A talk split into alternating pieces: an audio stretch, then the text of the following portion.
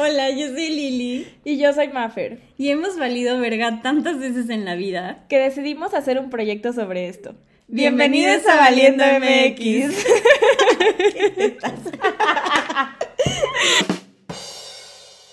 Eh, hola, amiguites. Bienvenidos a un episodio más. Y porque obviamente teníamos que empezar con nuestro invitado estrella, nuestro escorpio favorito.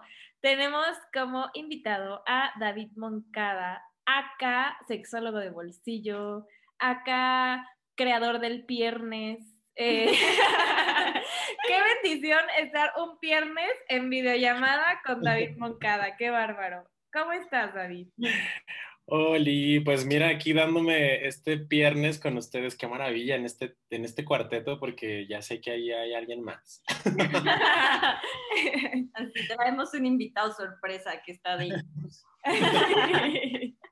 y no es taco. Y no es taco.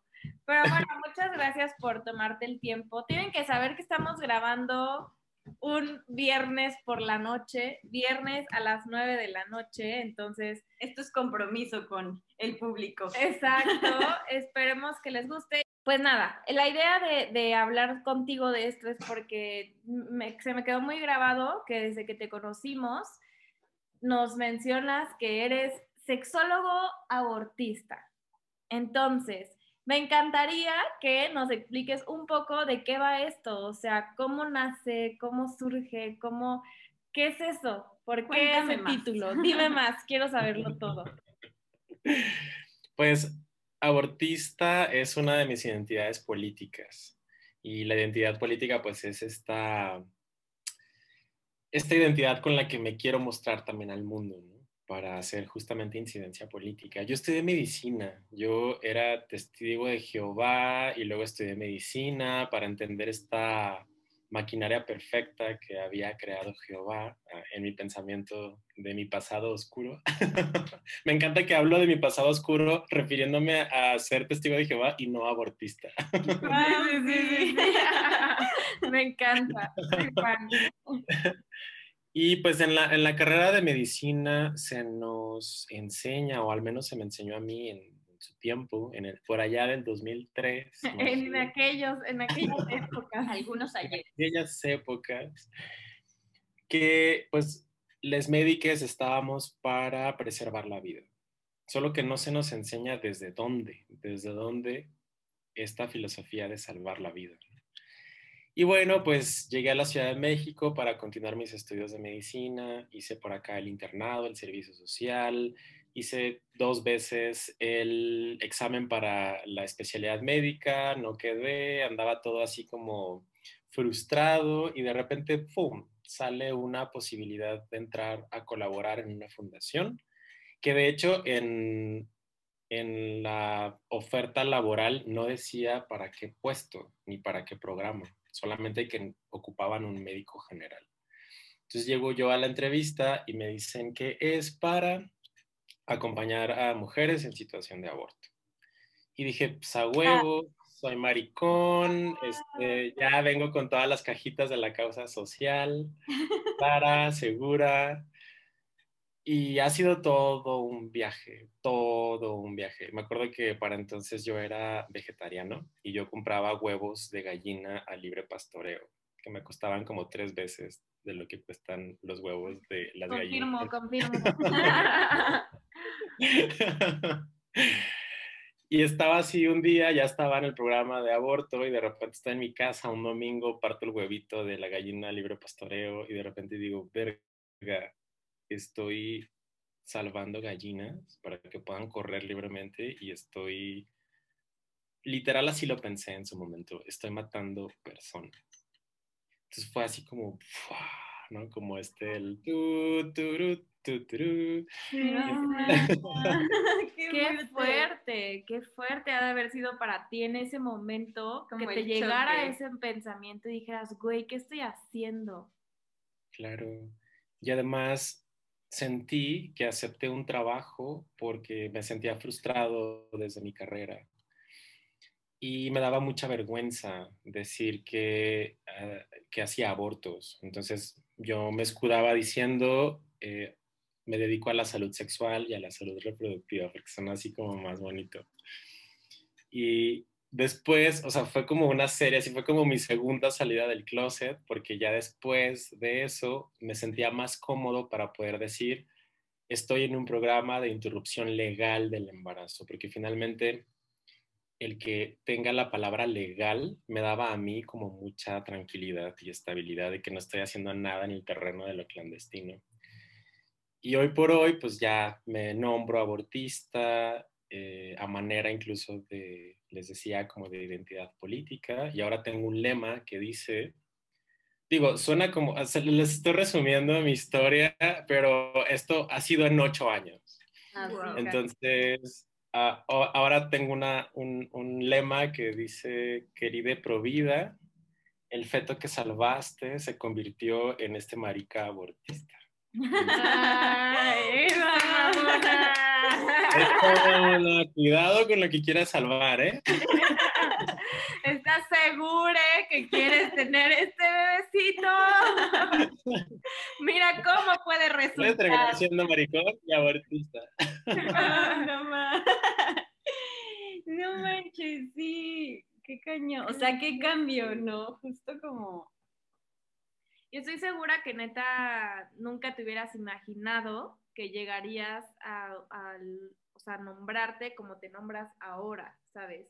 O sea, hace 10 años, antes de que empezara todo este, este camino, este viaje, pues para nada lo tenías como en el radar. Y qué chido, cómo puede dar vueltas tan cañonas la, la vida y, y, tu camino y tú cómo creces y, y aprendes y tienes diferente información y gracias a esa información que tienes tomas otras decisiones y como mejor pensadas a lo mejor o, o pues no sé, más informadas. Con un panorama más amplio, o sea, ya no tan cerrado como en una burbuja de que no, lo que pasa a mi alrededor es lo único que existe, ¿no? Como que hay un chingo de cosas en el mundo.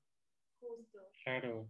Y, o sea, puedo decir que el aborto o sea, esta es mi experiencia, mi experiencia desde una corporalidad con pene, mi experiencia desde mi ser médico, mi experiencia desde mi ser marica, o sea, es desde esos lugares. ¿no? yo no me voy a embarazar, no voy a atravesar por ese proceso de toma de decisión. Sin embargo, creo que he abortado muchas cosas, ¿no? Como, o sea, me gusta utilizar el aborto a manera de simbolismo, como de claro, o sea, he abortado prejuicios, que todavía los tengo, por supuesto. Eh, sin embargo, pues es como mirar más allá de la historia, de una sola historia y de conectarme con esas historias de las mujeres y de humanizarme a través de las historias de esas mujeres. Y la verdad es que ha sido todo un viaje. De hecho, fue el aborto el que contribuyó a mi decisión de especializarme en sexología, en realidad. Entonces, pues también eh, creo que gracias al aborto. Gracias, aborto. No estaríamos aquí si no fuera por ti. De hecho, no estaríamos aquí. De hecho, no estaría, no estaría yo aquí con ustedes. Bendito este, sea. Bendita sea la virgencita del misoprostol. Sí, la verdad es que sí. Pero bueno, entrando como a ya el aborto, ¿no? O sea, justo creo que igual mi relación con el aborto ha sido, pues yo creo que como todos, ¿no? No naces estando pro aborto, pro, o sea, ¿sabes? De que... Como que justo tienes ese estigma de que estás acabando con una vida, ¿no? Porque es lo que la gente... Lo que aprendimos, lo que aprendimos, lo que a mí me enseñaron mis papás, lo que porque al final yo crecí en familia católica y que el, el aborto es, es asesinato, el aborto, ¿sabes? O sea, justo crecí con todo esa, con esas voces a mi alrededor y, y, justo, o sea, me acuerdo desde muy chiquita en la primaria, era como de, a ver, vamos a hablar del aborto, ¿quiénes están a favor o en contra? Y yo como de, güey, tengo 11 años, tipo, aún no me baja, ni siquiera sé qué es esto, ¿cómo quieres que me ponga a debatir si estoy a favor o en contra, ¿sabes? Pero recuerdo que desde muy chiquitos, los chiquites nos meten la idea de que, a ver, la gente se divide en dos, los que están a favor y los que están en contra. Y pelense, y dense duro, Y, esto es a, pelear, ni siquiera es como a, compartir ideas, no, es de que estás a favor, ¿por qué? A ver, justifica tu respuesta. ¿Estás en contra?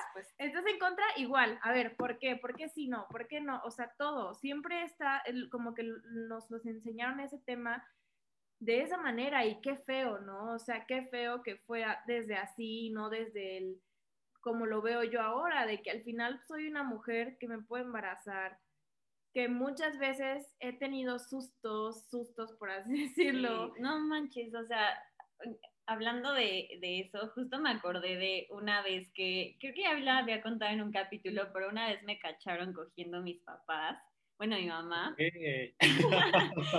y yo tenía de que 16 años, ¿no? Entonces, obvio, mis papás eran de que, ay, la bebé, y ya sabes cómo y mi papá me decía, no, pues es que tú no entiendes, imagínate que te embarazas y pues yo no voy a permitir que tú abortes y no sé qué. Y es como, güey, tengo 16 años, o sea, no iba a tener un hijo, obvio no, o sea, para empezar como la educación sexual de cómo me voy a cuidar para no llegar a eso, ¿no?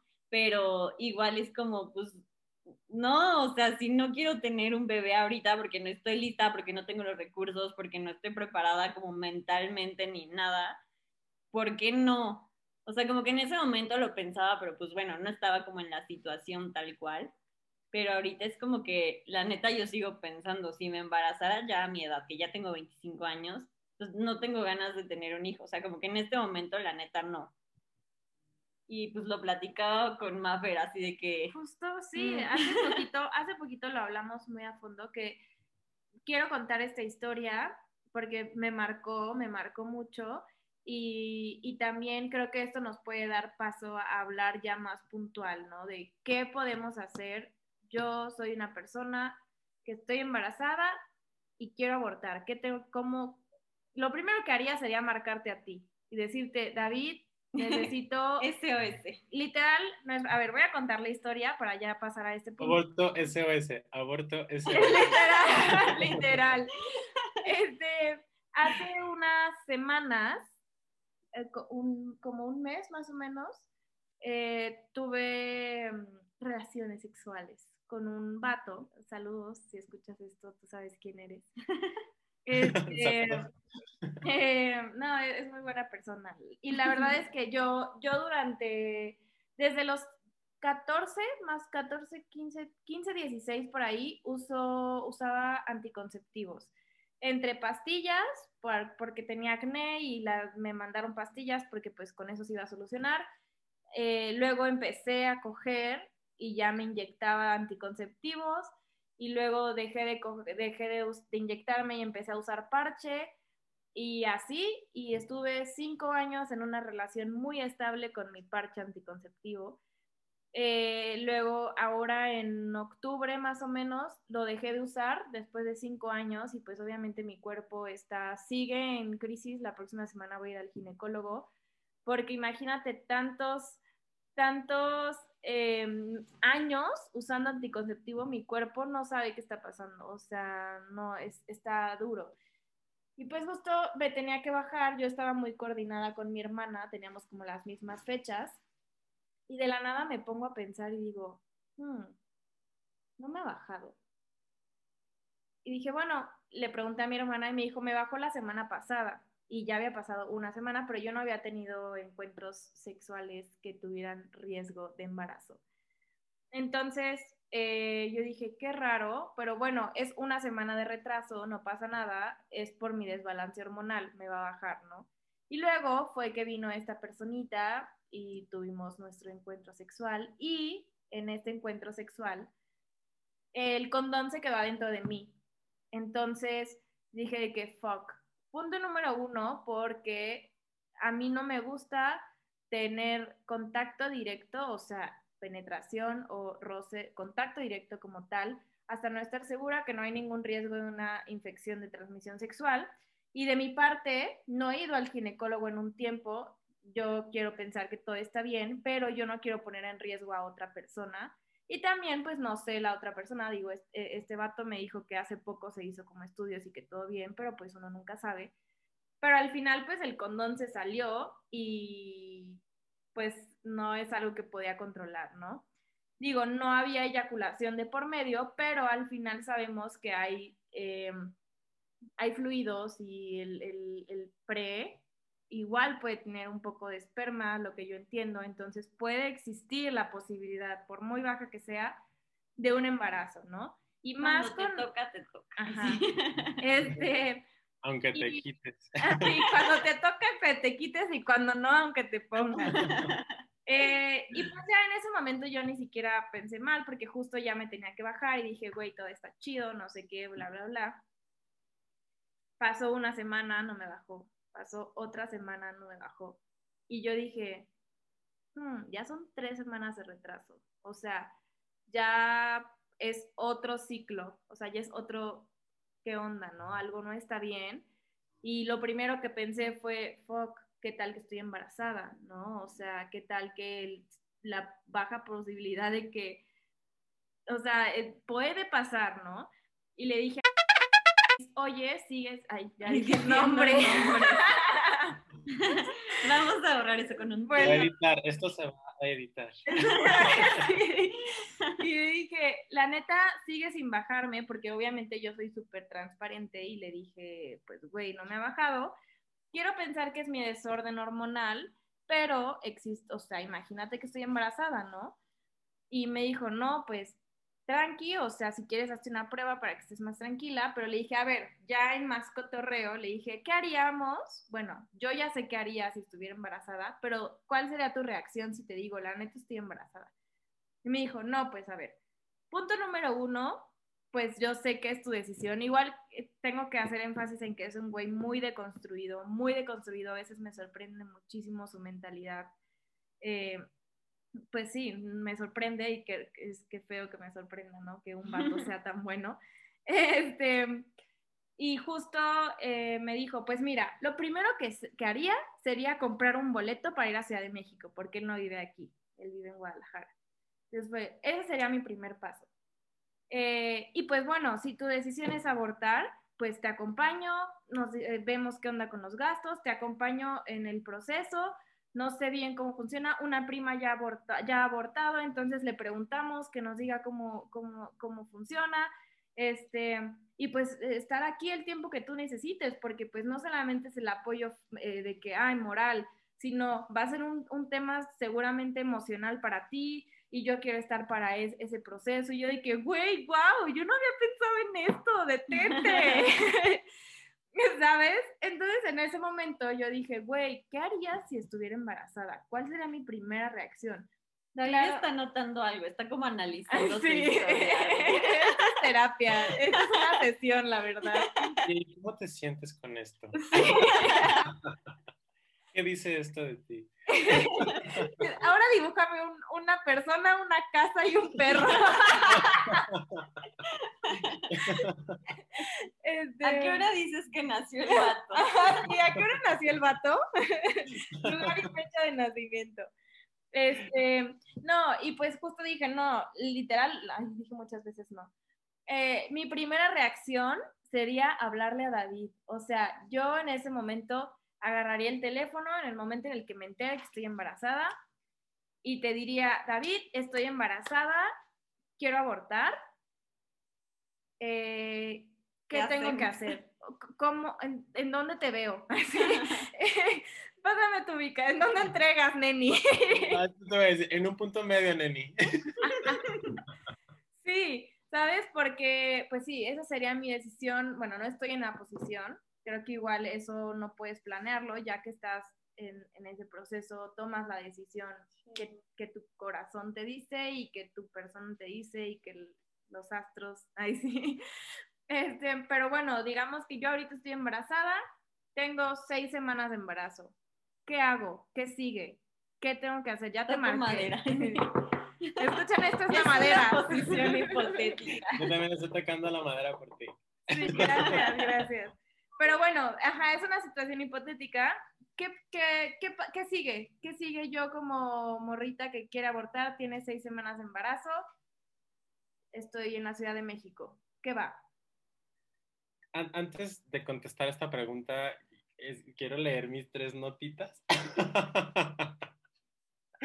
Es que me pareció, bien, bien interesante tu experiencia, ¿sabes? Y le agradezco mucho porque creo que es necesario que las personas sepamos este tipo de experiencias, porque estas son experiencias humanas, únicas, eh, porque es muy fácil decir, güey, pues ¿por qué abortan si hay un chingo de anticonceptivos?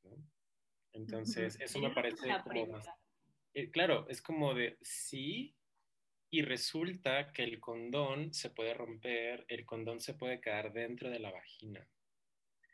Entonces, por eso es que me parece muy valiosa la experiencia que nos compartes. Igual me gustaría decir esto, que, que algún momento leí como ningún vato vale el daño que te hacen los anticonceptivos en el cuerpo. No estoy diciendo, no estoy en contra de los anticonceptivos, creo que si lo haces de, con buen acompañamiento está bien y que sea lo mejor para tu salud, pero justo que tu uso de anticonceptivos sea tan responsable como todas tus prácticas sexuales y que lo hagas con el fin de que es un bienestar para ti. Porque real, yo les puedo decir que mi cuerpo está hecho una basura por tantos años de anticonceptivos, por no querer embarazarme, por no querer usar condón, porque como ya he mencionado, soy alérgica al látex, porque me salían carísimos los condones y pues era muy fácil para mí, mejor me, tomo, me pongo mi parche y ya me libro de este pedo, ¿no? Y yo, yo lo hacía pues por la comunidad de, de que no, yo no iba a gastar en los condones porque al final la alérgica soy yo. Y pues eso, ¿no? O sea, justo que esas decisiones las tomemos desde algo informado y acompañado. Ya, puedes continuar con lo que es, los siguientes puntos. no, y está súper valioso porque es como desde la búsqueda también del bienestar. O sea, eh, este es un ejemplo claro, la experiencia que nos, que nos compartes, ¿no? Como el condón se puede romper, así como de amico, amica, el condón se puede quedar dentro de la vagina, ¿no? Entonces, ¿qué se hace? Bueno, o se toma pastilla de emergencia o vemos qué hacemos, bla, bla, bla. Me gusta mucho cómo pones esto sobre la mesa con, con el vato, que es como de qué haríamos, ¿no? O sea, como eso es bien importante, como qué haríamos si sucede un embarazo, aunque incluso hayamos tomado o hayas tomado pastilla de emergencia. Se me, hace, se me hace también muy valioso como poner eso al centro de la mesa de la comunicación y de los acuerdos. Y hablando del vato, pues también qué importante es la participación de los hombres en el cuidado de nuestra salud sexual, en la toma de decisiones de usar sí o no condón, método anticonceptivo, etc. Entonces, es como, si desmenuzara tu experiencia, es como la participación de los vatos en estos procesos, qué es lo que haríamos si ocurre o no un embarazo y que los métodos pueden fallar.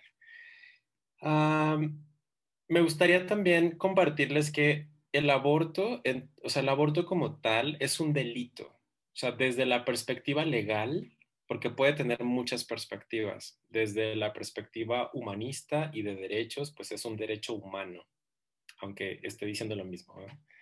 Eh, y el aborto desde la perspectiva legal es un delito, eso es un hecho, es un delito. Y el aborto en nuestro país, en ningún estado está legalizado seguimos sin legalizar el aborto, ni siquiera la Ciudad de México lo tiene legalizado, lo tenemos despenalizado. La legalización significa que la conducta vista desde la perspectiva legal al aborto como una conducta, la legalización implica que la conducta está permitida bajo cualquier circunstancia, por arriba, por abajo y por todos lados. La despenalización significa que bajo ciertas circunstancias y excepciones, no te pueden castigar, no puedes ser penalizada. Entonces, esas justificaciones, vaya, hay un buen de ruido, esas justificaciones se llaman causales de exclusión penal por delito de aborto. Estas causales son ocho a nivel país.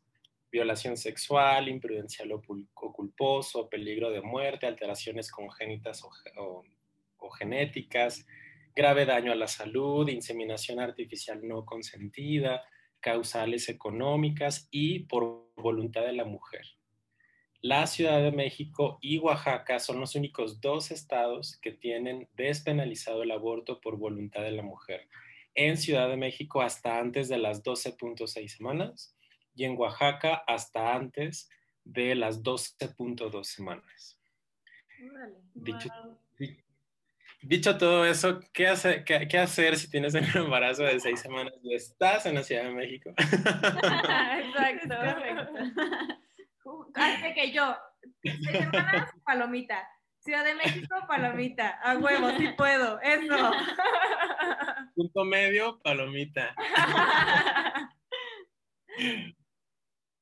Pues, ¿qué hacer? Pues en la Ciudad de México está esta causal de por voluntad hasta antes de las 12.6 semanas, entonces tú podrías tener acceso a servicio, a un servicio gratuito en la Secretaría de Salud de la Ciudad de México o a un servicio privado, que puede ser dos tipos de tratamientos, uno con medicamento y otro con una cirugía ambulatoria que se llama aspiración manual endouterina. No es legrado, es una técnica completamente diferente, con muchas menos posibilidades de complicaciones médicas y demás.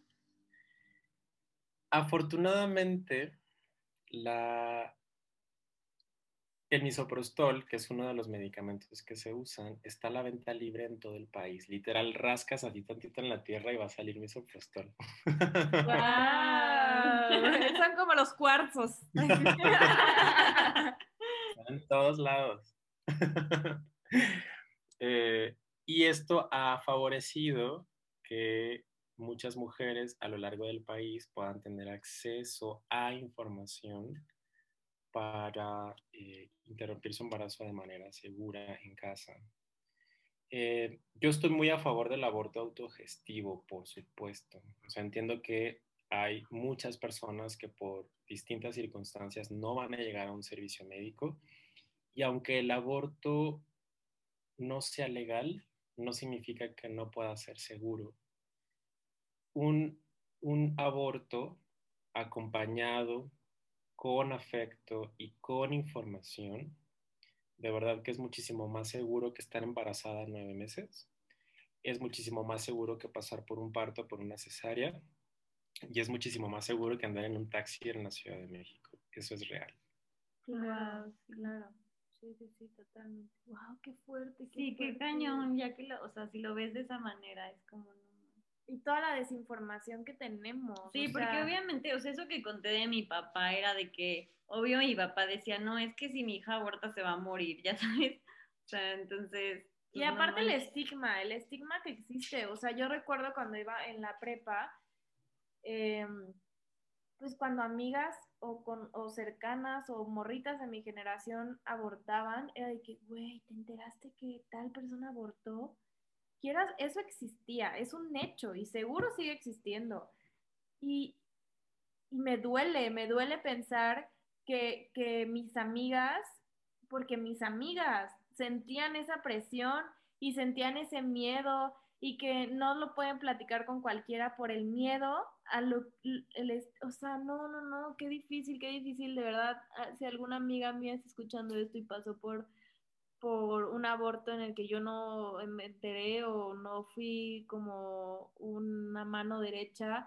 De verdad lo siento mucho, ojalá hubiera tenido yo información, mucha más información en ese entonces y, y, hubiera sido más como soy ahorita, ¿no? Digo, sé que no puedo regresar el tiempo, pero por eso estoy aquí, estamos aquí, nosotros tres platicando de esto para que alguien que necesite esta información la tenga y la tenga simplemente abriendo Spotify y poniendo este episodio, ¿sabes? Y, y, que creo que les hemos demostrado en nuestra, en nuestra plataforma que somos unas personas muy humanas, o sea, real intentamos que toda la comunicación venga desde la experiencia y desde la empatía para que dejemos de vivir con este estigma, dejemos de vivir con con este miedo, con, con esta desinformación y riesgo por lo mismo, porque no tenemos la información.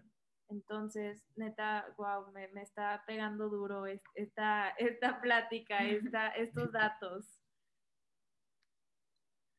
Y que, ¿sabes? O sea, yo lo veo como también o sea, hablando en términos de la vida, que no, o sea, no me quiero detener aquí para charlar qué es o no la vida y demás, o sea, pero yo veo, porque cada quien tenemos nuestro propio concepto de vida, pero yo sí lo veo como una vida en, en, en plenitud versus una vida en potencia. Eh, pensando en que la vida merece ser honrada, sea, si lo ponemos en términos de la vida, sería una vida en plenitud, que es la de las mujeres, versus la vida en potencia, que es la del embarazo. Cuando, o sea, y no se trata de aborto sí o aborto no, o sea, en términos como dicotómicos, ¿no? Hablabas como de todo este espectro que está en medio.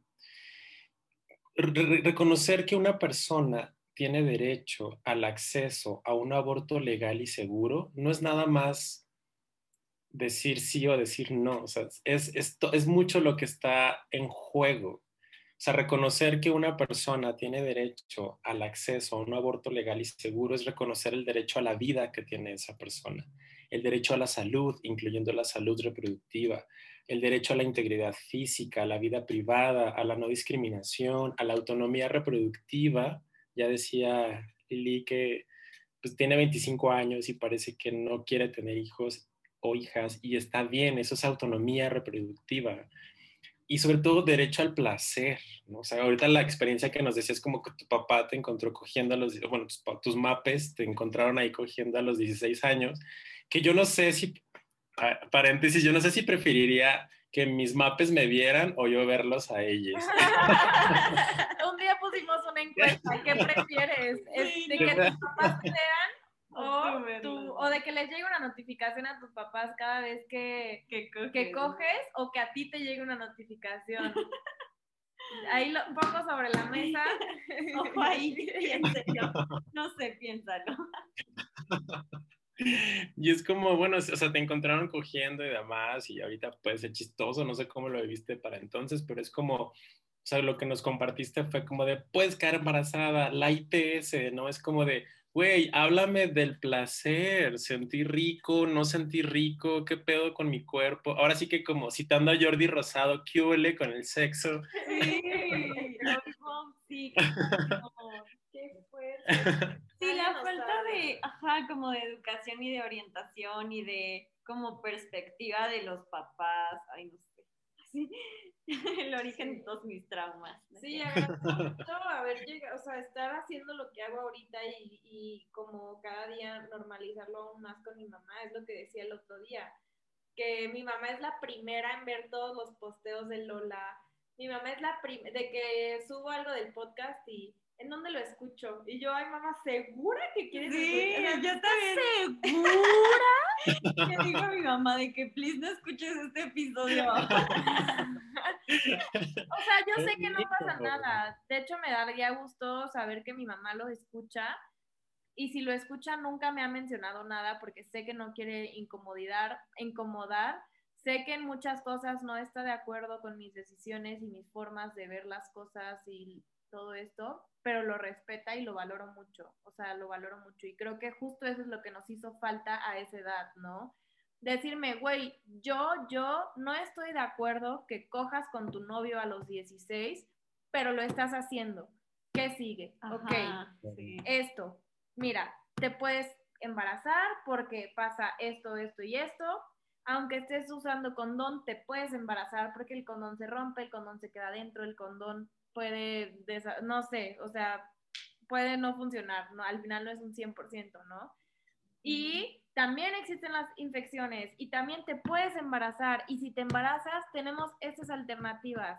Y, ¿sabes? O sea, el hecho de invisibilizar las situaciones no las elimina. Ahí están, la posibilidad existe. Entonces, justo eso es lo que nos pone en riesgo en muchas situaciones, el no tener información.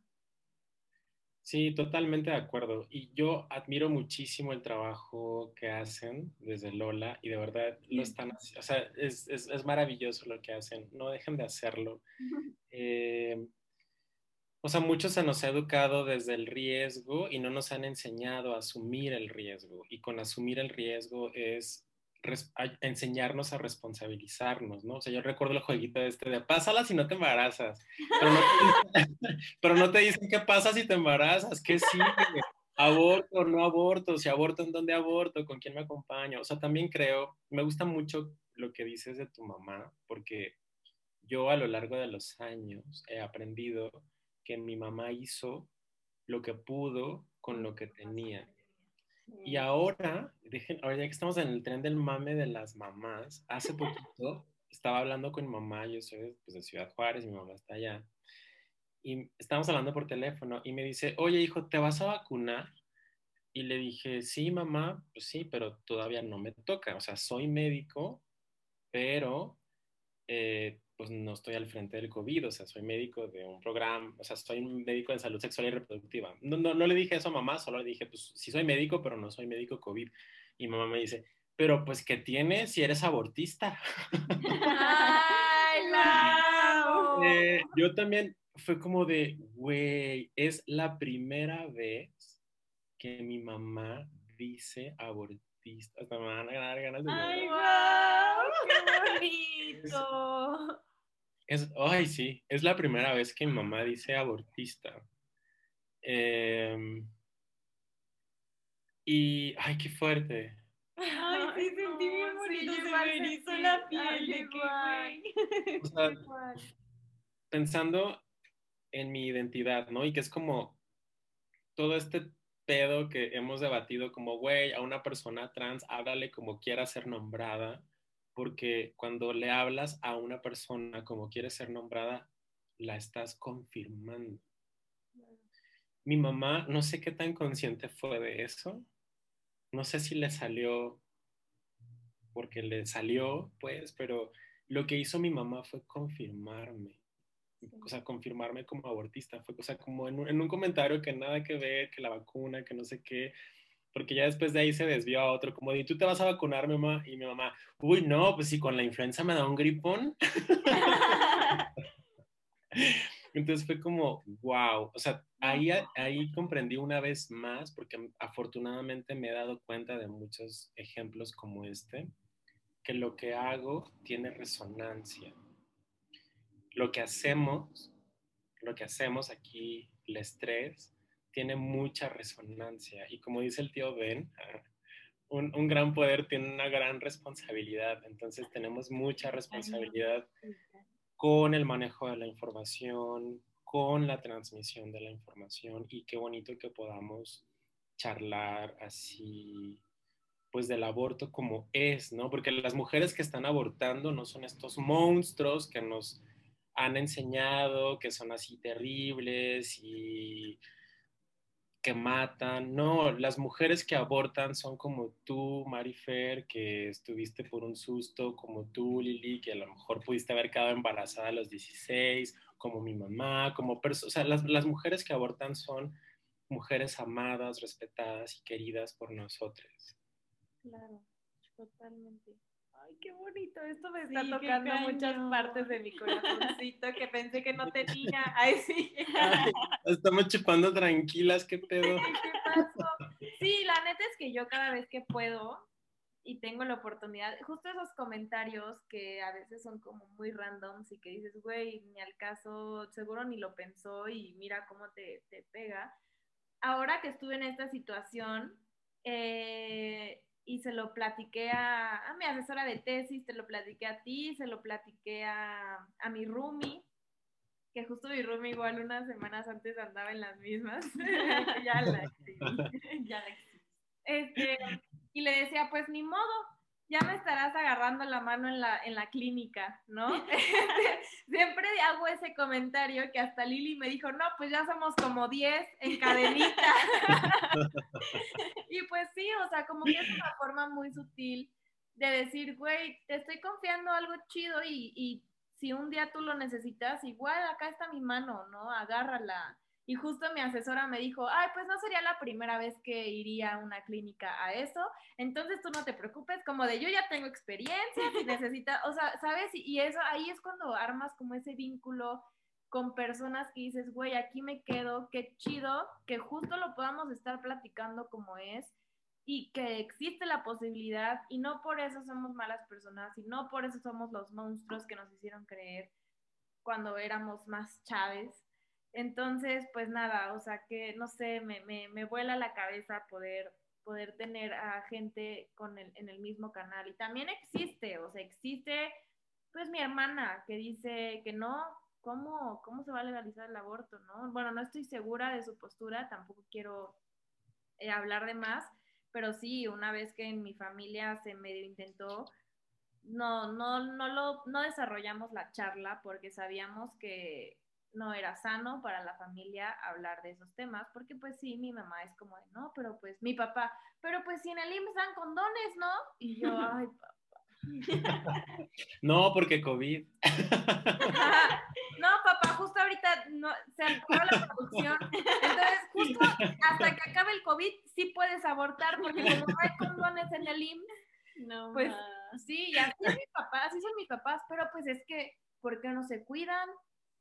O sea. Pues es que sí, también es eso, ¿no? Como si a nosotros, nosotros nos faltó mucha información en su momento, imagínate ellos como años más atrás, no manches, entonces como que justo ahorita pues tenemos la fortuna de que el internet y como las redes sociales y todo este show, pues la verdad es que justo podemos encontrar a más gente que esté en nuestro mismo canal. Pues y que... una red de apoyo. Ajá, literal, así, una comunidad. una bonita comunidad. Una comunidad, sí, porque el que no se hable no significa que no exista y que no esté sucediendo. Y también reconocer que estamos aquí les tres hablando desde la Ciudad de México, desde nuestro privilegio de vivir aquí, desde la facilidad que podemos tener al acceso de este servicio y que es distinto en el resto del país. O sea, el aborto sigue siendo también un tema de injusticia social porque no todas las personas pueden tener acceso a un aborto legal y seguro. Sin embargo, hay como muchísimas organizaciones haciendo un buen trabajo. Yo, yo trabajo en una fundación que se llama MEXFAM, que es la Fundación Mexicana para la Planeación Familiar. Y hay una fundación que se llama Balance, que tiene un fondo que se llama Fondo María, que apoya en fondear el traslado de estas personas que necesitan una interrupción del embarazo o un aborto a la Ciudad de México y las acompañan a las clínicas de la Ciudad de México.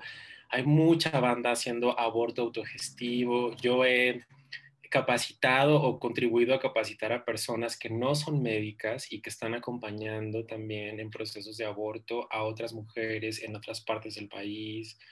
Hay una página que se llama eh, notebaja.org donde explica cómo utilizar el misoprostol. Entonces hay mucha colectividad alrededor del aborto y, y, estoy totalmente, totalmente a favor de eso, ¿no? Como, pues claro, ahí es donde puedo desde mi ser hombre como materializar esta frase de, pues, tu cuerpo, tu decisión, ¿no? Pues, eh, hay, hay una organización que se llama Mary Stops, que tiene un lema que dice, estás en contra hasta que lo necesitas. Y mira, yo me he enterado de familiares de la tía, de la tía cristiana, literal, que, que ya abortó. A mí no ves la cara estúpida, yo sé que abortaste. Y está bien, pues, ¿no? O sea, está lindo también conocer estas historias y, crear estas redes de apoyo como, como lo estamos hablando. Claro, sí. totalmente. Y sí, igual tu persona eh, que estás en esta situación, a lo mejor quieres abortar a alguien conocido, alguien cercano, eh, quieres interrumpir tu embarazo, no sabes qué hacer, a lo mejor esta es como tu señal, no sé, igual hay que, hay que compartir esto que estamos hablando acá para que llegue a más personas y que justo nuestra red de apoyo cada vez sea más grande y que puedes escribirnos a nosotras, el cajón de Lola, puedes escribirnos en nuestras redes eh, personales, pueden escribirle a David, David de verdad, su Instagram es una red muy chida, o sea, tiene información muy valiosa siempre.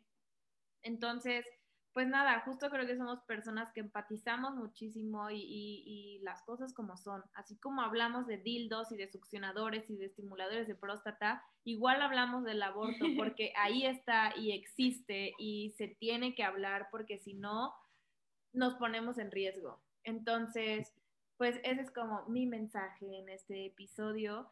Si necesitas esta información, si necesitas apoyo o a lo mejor abortaste hace unos años y te sientes como pues el estigma, la presión social, lo que sea, necesitas hablar con alguien, igual es válido, como me, dijo mi vínculo, eh, que no es a lo mejor solamente ir a abortar, o sea, a lo mejor es igual después un proceso psicológico, emocional, no sé, no sé, no lo he vivido y no podría decirles, pero pues sí, me dio muchísimo gusto saber que si yo necesitara apoyo emocional después de mi aborto, iba a tener una mano y un hombro en donde llorar y no sentirme sola y no sentirme juzgada y no sentirme mal con mi decisión, ¿no? Entonces, pues eso, siempre es bueno tener a, personas a nuestro alrededor que nos apoyen y aquí estamos, amigues.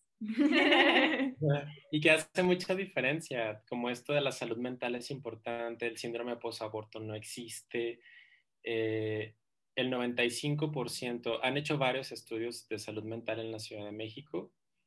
Eh, más de 200.000 mujeres han interrumpido su embarazo en la Ciudad de México desde que se despenalizó en el 2007. Y han hecho seguimientos a cinco años. Y en cinco años, el 95%, después de cinco años de haber sucedido el aborto, el, el 95% de las mujeres encuestadas han dicho que ha sido la mejor decisión que han tomado cuando, luego cuando llegan algunas chicas a la fundación a interrumpir el embarazo por segunda vez, que es lo menos en realidad, las estadísticas de la Ciudad de México están, colocan como, porque también este es otro mito como de ya todo el mundo va a abortar como cajita feliz. Entonces, uh, digamos que las, los segundos abortos están en menos del 5%. Y cuando llegan conmigo, eh, luego ponen así carita como de, ay, qué pena, ya estoy aquí otra vez. les digo, madre. Verga, ya estoy aquí otra vez. Y les digo, les digo, pues qué chido. Digo, a mí me hace pensar que confías en este servicio, en, o sea, hablando de la fundación de la clínica, y qué chido que vengas por acá y a veces me detengo a preguntarles como, ¿y pues qué has hecho? o sea, a partir de, de, que interrumpiste tu primer embarazo, ¿qué te permitió hacer? Y de verdad que me dicen, terminé mi carrera, dejé a mi vato violento, eh, o sea, hay muchas cosas que suceden positivas y sí hay, los estudios dicen que sí hay una proyección a futuro positiva. La fertilidad, se spoiler alert, la fertilidad no se altera. Una vez que interrumpes tu embarazo, a los 10 días otra vez regresa la fertilidad así de cañón. Eh, siempre va a... Ese es un mito muy duro, porque mi mamá siempre me dijo, no, es que ahí te encargo cuando se quieran embarazar, ¿sabes? Como si no hubiera tanta gente en el mundo. no manches. Oye, pero y también este tipo los abortos como, o sea, no sé, gente que no tiene como esta información o que a lo mejor no sabe que o son menores de edad y dicen como no es que si voy a una clínica no voy a poder o no sé, como cosillas así que, que sí ponen en riesgo su salud, ¿qué podría ser? Ay, esa pregunta está súper, qué bueno que la sacaste porque déjenme decirles que en México, a nivel federal, tenemos la norma oficial mexicana 047 que es sobre adolescentes de 10 a 19 años de edad. Y hay un apartado de salud y atención, atención a la salud sexual y reproductiva en donde dice que las y los adolescentes tienen derecho a recibir servicios de salud sexual y reproductiva sin la autorización de padre, madre o tutor. Esto incluye servicios de aborto. Entonces, aunque seas menor de edad, sí puedes tener acceso a un servicio de aborto en la Secretaría de Salud de la Ciudad de México o si tienes la posibilidad de pagar eh, sin autorización de padre, madre o tutor. Esto, a menos de que tenga menos, o sea, si tiene menos de 12 años, sí necesitan firmar una carta responsiva a una persona adulta. Eh, tengo una pregunta igual ahorita que estamos en esto. Mencionaste gratuito y privado. Ok, privado. ¿Cuánto cuesta un aborto? Bueno, en donde yo trabajo, el aborto con medicamentos está en 2.200 pesos. Es una terapia combinada que es mifepristona más misoprostol y la efectividad es del 95%. Cuando se usa solamente misoprostol, la efectividad es del 85%. Y el aspirado, que es la aspiración manual endouterina, en donde yo trabajo, está entre 3.000 y 4.500 pesos porque depende del tipo de anestesia, puede ser con anestesia local o con anestesia general. Y ahorita, bueno, por la, por el, por la pandemia, pues estamos realizando pruebas COVID y otras pruebas que hacen que aumente el costo. Pero está entre 3.000 y 4.500. O en el caso del el tratamiento con solo misoprostol está en 1.100 pesos. Y más o menos es lo que andan como en los costos en las fundaciones. Ok. Digo, porque justo eso es, o sea, algo que yo hablaba de que, ok, pero ¿en cuánto saldrá? O sea, ¿cuánto, qué tendría que hacer? ¿Tendría que conseguir la dinerita, tendría que nos dividimos a mí. Sí, sí, sí, me abro el OnlyFans para pagar el OnlyFans para pagar aborto. sí, sí, sí. Sí, sí, o una, una, caja de misoprostol es muy barata. O sea, una caja de misoprostol, bueno, digo muy barata, me refiero a tal vez 500, 600 pesos o a veces menos. Necesitas 12 tabletas, wink, wink. Y es bien importante. eso sí, es bien importante porque sé que muchas personas eh, en la desesperación pueden como chingarse el misoprostol y metérselo hasta por las orejas. Eso sucede. Eh, bien importante confirmar que el embarazo esté dentro de la matriz, es importante confirmar las semanas del embarazo, un aborto seguro en casa es eh, cuando se trata de menos de 10 semanas, o sea, como hay, sí hay detalles como muy finos que se pueden eh, conocer a través de un acompañamiento por personas, insisto, que no necesariamente son médicas o médicos, pero que sí tienen la información. La información, ahora sí que este, esta frase trillada que la, la información es poder, es verdad. Es verdad. Sí, cañón. porque un, un, aborto bien informado o con la información adecuada es un aborto exitoso. Entonces, siempre, siempre, siempre estar de la mano con información, con acompañamiento. Y de verdad, luego me entero como de historias y experiencias de que arman sus aquelarres aborteros, con, con motita, con masajito, con música, con cuidado, con apapacho. Y digo, no, no, pero pues es que justo eso es lo que hace la diferencia en ese tipo de experiencias, ¿no? Que puede ser como algo así, no sé, traumático o algo así, o vivirlo como muy chill, de que, pues, güey, decidí esto por mi bien y todo salió chido y así. Entonces, pues sí, sí es muy diferente. Justo. Ay, creo que vamos a empezar a cerrar por acá para que no dure una hora y media y les dé flojera escucharnos completo. No, creo que es información que cura. Sí, pero justo eh, creo que nos llevamos como cosas muy valiosas aquí, o sea, aunque creemos igual muchas veces que tenemos toda la información del mundo y que señor Google nos va a responder todo, claro que no, o sea, por algo hay expertos por eso existen personas como David que nos pueden orientar en este tipo de temas que sí necesitan toda nuestra atención y todo, pues nuestro, sí, responsabilidad. Entonces. Y que cada caso es diferente y cada cuerpo es diferente y así. Entonces. Pues justo, justo, justo. Y pues al final todas las decisiones que tomemos sean para nuestro bienestar, nuestra salud mental, nuestra paz mental, nuestra salud física, emocional, todo. O sea, siempre las decisiones que tomemos son para y por nosotros. Entonces, pues, quédense muy grabado eso, eh, que sean firmes en sus decisiones, creo que igual es importante. Y pues nada, nadie puede decidir por nosotros. Nuestro cuerpo es nuestro. Claro. Y yo, yo me sumo a, a, este cierre que estás haciendo, que están haciendo, para agregar que las personas somos expertas en nuestras propias vidas.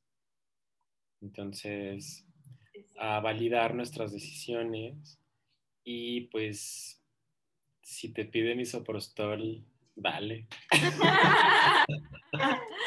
si necesitan isoprostol, pues dale.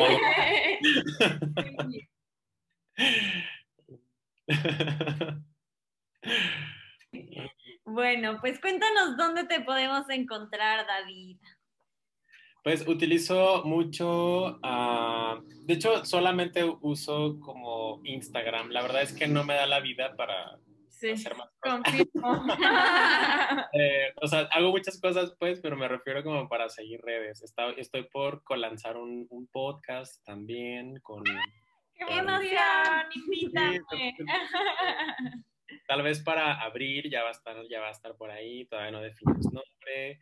Eh, estoy en Instagram como arroba sexólogo de bolsillo, porque soy esta persona que intenta estar ahí al alcance de una mano para aclarar tus dudas y decirte cómo usar el misoprostol de forma correcta. Eh, es la que más uso en realidad. Eh, y donde genero más contenido. Abrí Twitter, se llama arroba sexo de bolsillo, pero en realidad ya se convirtió solamente para ver porno. La vieja confiable. ya, ya te cachamos. Entonces, pues bueno, me pueden seguir ahí, pero la verdad es que ahí no genero contenido, solo veo porno. Eh, y bueno, pues eh, y bueno, la colaboración que estoy haciendo con ustedes, que me Todos los miércoles pueden ir a preguntarle a David Miércoles y si no sale su, su respuesta el miércoles, el sábado puede salir. Entonces, ojo ahí. Ojo ahí, estamos, neta, lo damos todo, valórennos. Muy bien. Y pues nada.